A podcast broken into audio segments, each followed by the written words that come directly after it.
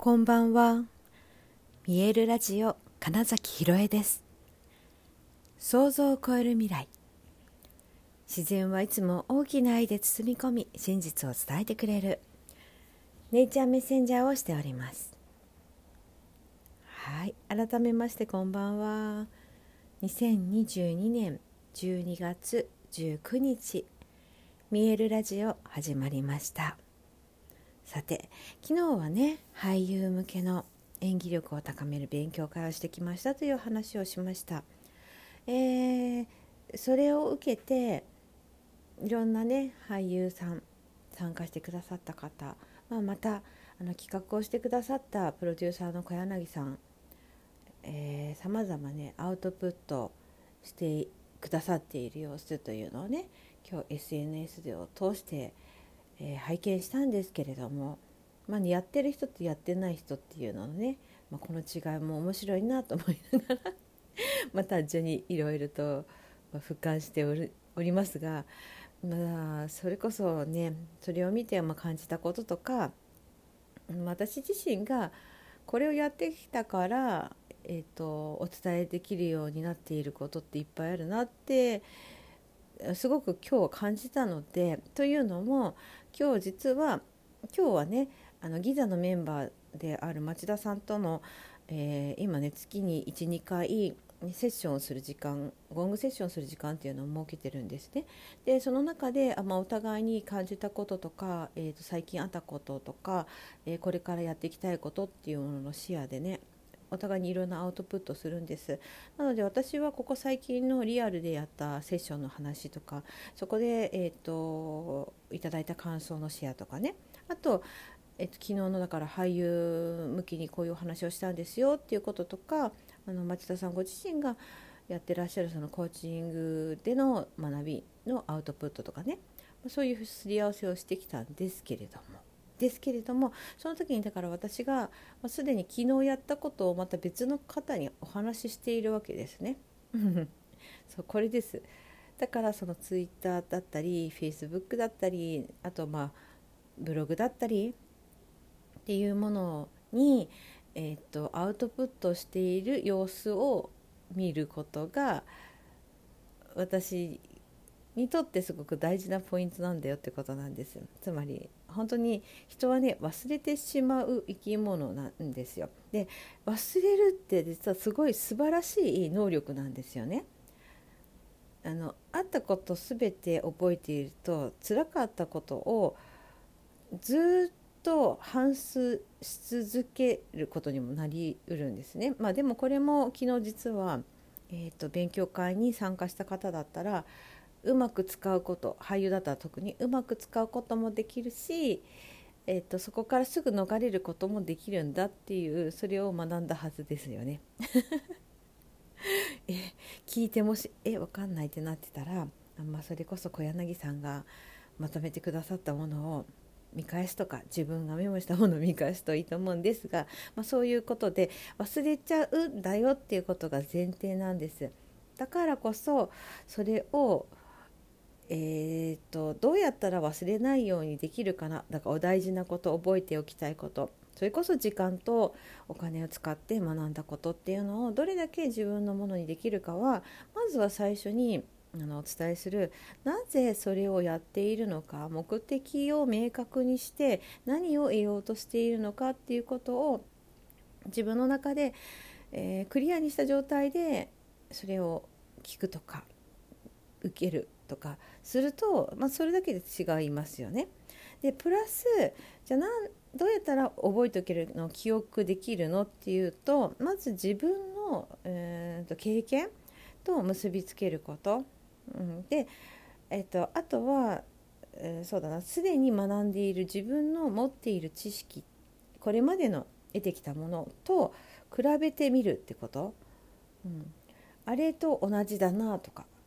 逆にあれと似てたけどここは違うなとかなんかそういうことですね。であと次にポイントになるのは自分の言葉にして言い換える。えそれがあの誰かに見せるものじゃなくてもいいんですよ。自分自身でまとめてみるっていうのがすごく大事。そして次に、えーと、それをさらに活用してなんだ応用していくとかっていうことができたらもう自分のものになってる。っていうことです。であのよく記憶のピラミッドみたいな図を目にしたことは一度はあるんじゃないかと思うんですけれども何をやったら記憶されるかってことね。でそのまず何かただ聞くだけ講義を受けるだけ大学の授業とか でもいいんですけど聞くだけで記憶が残るのはこれ多分24時間後とかね3日後みたいな 基準があると思うんですけど、まあ、ざっくりざっくり聞くだけだと5%ですって記憶できるの。いやじゃないか100%のうちの5%しかただ聞くって残らないんですよ。だから人の話を聞いて何かを得た気になるってもう本当何にもなってない でも思い返すとそうじゃないですか。学校の授業本当分かりやすいですよね。特に目的もなくただ受けていたものに関して。そこで先生が話していたことなんて全然覚えてないじゃないですか。でも例えばそれを受験のために必死に復習したり、うん、勉強し直した人は多分記憶に残ってたりしますよね。そう。だからまずとりあえず聞くは5%しか残らない。で次に自分でだから読む本を読むとかってなるとなんかあの10%まで増えます。その記憶力。でさらにそれが、えーと、なんだろうね図解とか、うんとなんだろうなオーディオみたいな形。だから自ら聞きに行くとか自ら見るみたいな行為になるとでもまあそれでも受け身なんですけどでもそれでもそれができると今度はね10違うな20%か。5020そう20%になりますそして次にあの実際にやっているところを見るみたいなそのデモンストレーションみたいな形で、えー、とそれを体験する、まあ、これも受け身だけれども、うん、なんか想像しやすいとか体感しやすいっていう状態で、えー、と受け取ることができた時は30%記憶に残るそうです。で次からがようやく今度、自主的にというか受け身ではなく、ね、能動的にってことですね。やるえーと、学んで次に議論をする、うん、それについて何か意見を述べるという時間を持つことができると50%ようやく半分。いいですか？ここからがアウトプットに入ってくるということですよ。デモンストレーションを見るっていうところは記憶されるの30%で議論することができた時にそれが50%になります記憶力。で次に実際実技だからデモンストレーションを受けた時にじゃああなたもやってみましょうって言ってもしそれがやれたら記憶としては75%残ります。でそうなるとなんか7割超えるってなんかなんとなくあやれたかなとかやってよかったなみたいな割合ですけどちょっと半分までだとねなんかそれこそもったいないことしてるなって感じません？お金半分無駄にしたみたいなことでしょ。あの時間を半分返せってなんかすごく残念な感じしませんか？ね、だからせめて実技自分で自ら試してみるやってみるってことはだいぶいいですよね。で次ここがポイントなんですけど人に教えるです。でこれがアウトプットの究極で教えるってことは完全にやっぱ理解していないと教えられないんですよね。自分のものにしてなっているかどうかってところ。だから人に教えるとこれ何パーセントかっていうと9割。90%えーと、記憶に残っているものになります。もう本当やっぱこれってほぼ自分のものになってるじゃないですか。だからアウトプットするというその能動的な行為が学びをした時何か新しい知識を得た時には一番大事なポイントなんです。それやらないとほぼ残んないと思った方がいいってことですね。ね私本当小柳さんがあの昨日のことをノートにまとめてくださってたんですけれども私がよく言っていたねもったいないって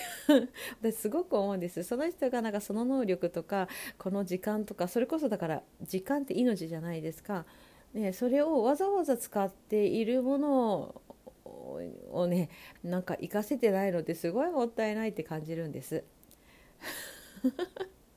何の何の無駄遣いが一番もったいないって時間だとやっぱ思うんですそれ命を削っていることだからだからそれをどれだけ濃くしていくとかうん、その人自身の魂が喜ぶことをやれるかって、いうことに対して、うん、なんか真剣じゃないってともったいないって私はすごく感じであってよくそういう言葉使うんですけど、ね、だからアウトプットしないことってめちゃくちゃもったいないことなので ぜひなんかもうこれをね昨日特に勉強会に参加した方でやってなかったって思う人はまず少なくとも自分なりに、えー、と本当にまとめてみるっていうことをお勧めしたいです。で、あのー、まあ、ビジネスの勉強とか経済のこととか学んだ人は知っていると思うんですけどあのドラッカーさんですね。はい。うん、あの人も言ってるんですよね。人に教えること時ほどことどっちだったかな。ほど勉強になることはないよみたいなことは言ってます。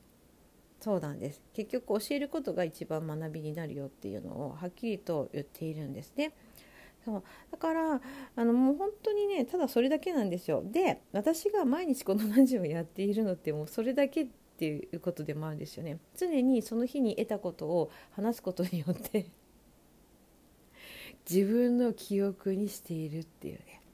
あの誰かのためにややっているようでめっちゃ自分のためになっているこの時間っていうラジオだったりもします。なので今日もあのあそうだな。なんかね昨日それこそ参加してくださった方が少しでも、うん、なんか使ったものを自分の方にできたらいいなと思ったのでちょっと今日はね